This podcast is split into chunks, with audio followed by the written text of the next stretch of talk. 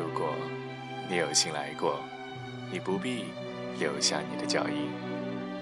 如果你即将要走，请记住，我依然坐着一个人的电台。欢迎收听今天的一个人的电台，我是天空。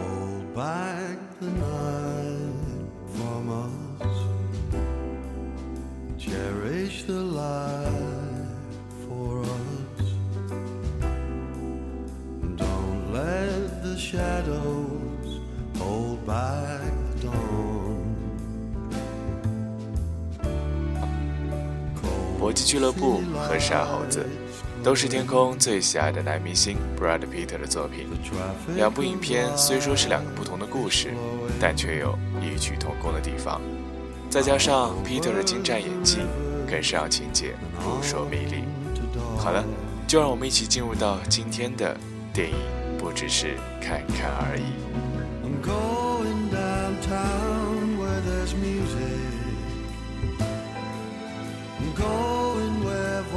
voices fill the air. Maybe there's someone waiting for me with a smile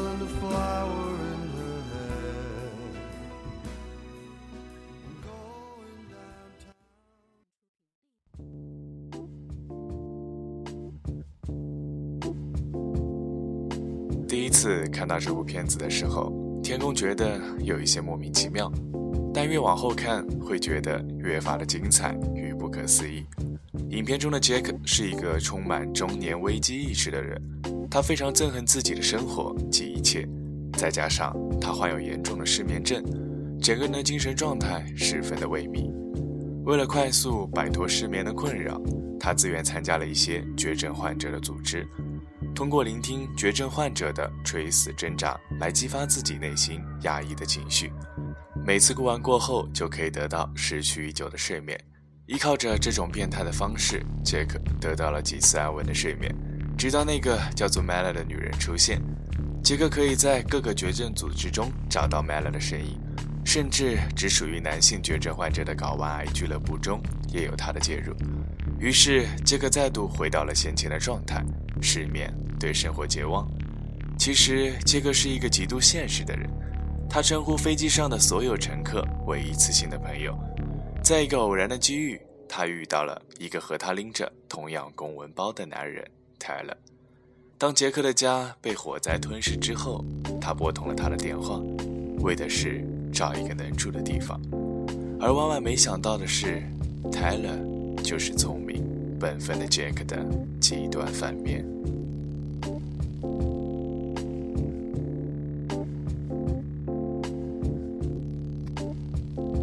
I want to hit me as hard as you can. That's crazy.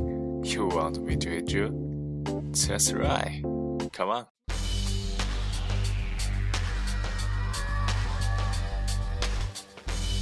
在这场莫名其妙的打斗之后，搏击俱乐部就这样诞生了。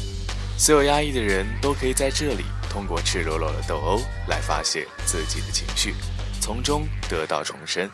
在后面的剧情中，我们发现泰勒这个人物仅仅是杰克的一个人格分裂版本，是杰克反叛的一面。与此同时，搏击俱乐部在全国范围内普及了起来，成为了一个庞大的地下组织。杰克的人格分裂也更加的严重了，他始终觉得他和 Tyler 是分离的两个独立个体，以至于他和 Mara 发生了关系都不清楚。随后，泰勒哲学不断的通过搏击俱乐部推广，所有的人都在宣泄，都在革命，引发了大范围的暴动。杰克渴望逃离，他报了警，但是警察们却称呼他为首领。整个世界在他的眼中都是疯狂的。这就是他与自己内心的不断斗争。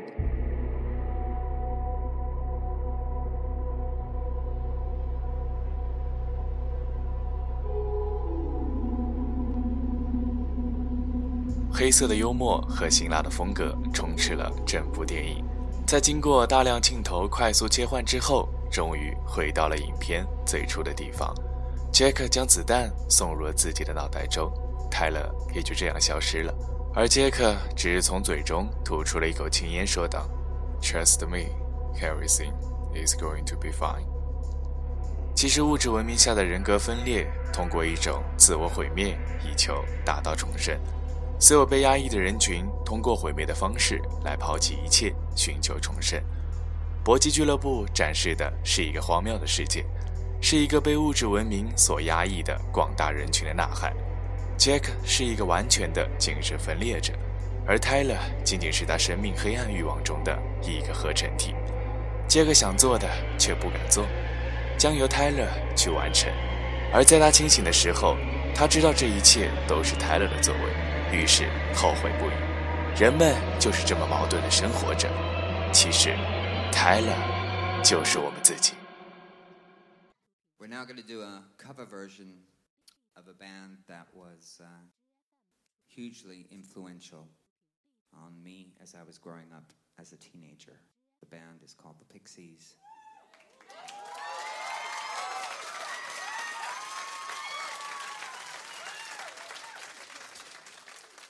And the song is about how I often feel.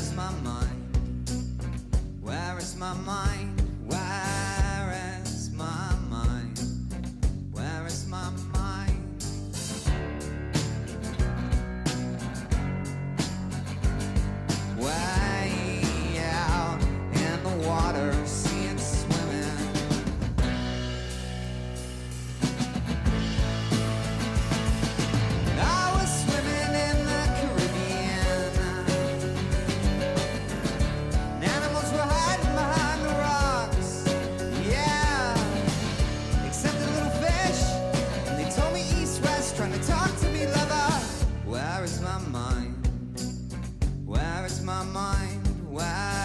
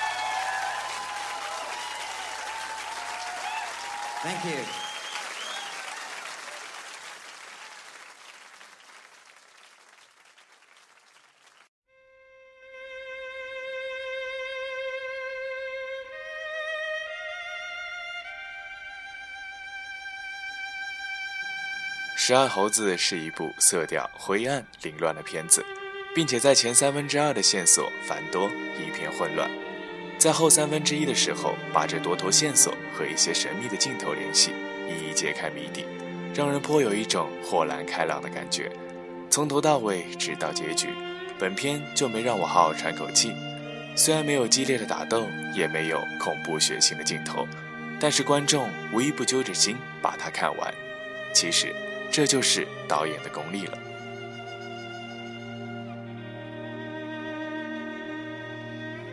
故事发生在一九九零年，来自未来 James 无意间对疯癫的 Jeffrey 说：“人类就要被病毒消灭了。”没想到却启发了正是一九九六年的十二猴子军的领导者 Jeffrey，一个来自悲惨未来、试图改变历史的人。却正是铸就悲惨历史的起因。其实本片的主旋律就是：无论你如何的穿越时空，历史都是不会改变的。穿越时空的人，恰恰就是铸就历史的重要因素之一。从头到尾，本片都贯彻着这一点。因此，主角会发现，很多未来的珍贵线索，其实都是自己回到过去留下的，相当的讽刺。而且以一种不寒而栗的方式来结束本片，让所有的人心悬在空中。历史其实并没有改变，从未来回来，竟然反而铸就了不幸历史。然而来回穿越于不同时空之间，James 也恍惚了。他非常留恋在地面上，呼吸着新鲜空气身后。他甚至开始相信精神病医生的话，自己真的是精神分裂。来自未来的使命，或许真的是幻觉吧。这就是本片相当有创意的地方。试想，如果你也能穿梭在反差巨大的时空之间，你一定也会有这样的惶恐吧？也有想宁愿让自己在美好的梦境中慢慢沉醉吧。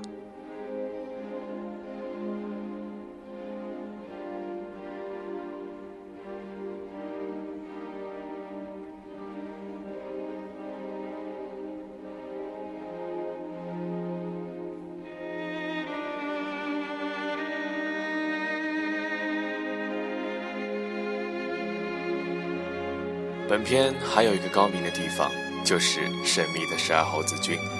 这个神秘的组织，神秘的图腾像，一团阴云笼罩在观众的心头。观众紧绷的心被牢牢地拴在十二猴子上。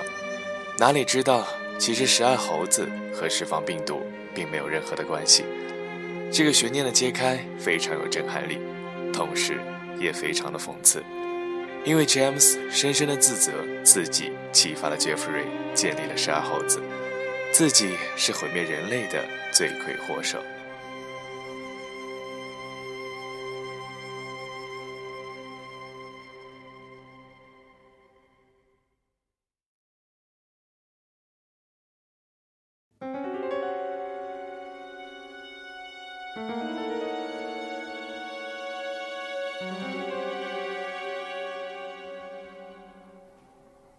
有时候，人就是这样，把自己的作用看得太重了。其实，你只不过也是地球的一份子，你的任何努力都是按照既定的宿命在进行的。影片一开始的那个诡异的枪击镜头，也穿插在影片中很多次。这个片段是困扰观众的主要疑团之一。在最后三分之一组织线索揭露的时候，谜底也就这样打开了。大概还有二十分钟到影片结束的时候，我彻底明白是怎么回事了。这个镜头只是一个线索，让很多奇怪的台词和情节明朗了起来。原来开头就是结局，Sir James 目睹来自未来的自己被枪杀了。这是一个非常有意思的情节。在结尾的时候，科学家也亲自出马了。来到一九九六年，把病毒样本带回了二零三五年研究。原来这一切行动不是为了改变历史，不是为了阻止五十亿人的丧生，这一切只是为了得到病毒源头的样本。好在二零三五年以后的病毒防治有新的进展，这一点隐藏的特别神秘。到最后一幕，释放病毒的元凶和来自未来的科学家坐在了一起。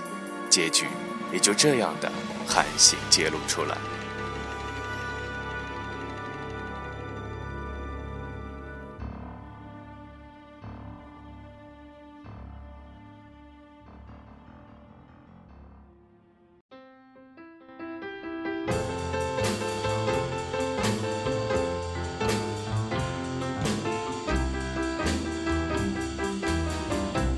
I found my three. 其实，无论是这两部片子中精神分裂的幻想，还是穿越时空的改变，都与我们生活中的一些想法脱不去关系。有时候的我们也经常疑惑：一夕间的场景，我们似曾相识；梦中的世界，我们也往返留恋。自己的意识有时候分明的出现一个极端，一个普通。但是否真的是这样呢？我们就不再考究了。好了。今天的一个人的电台到这里就和大家说再见了，我是天空，我们下期再见。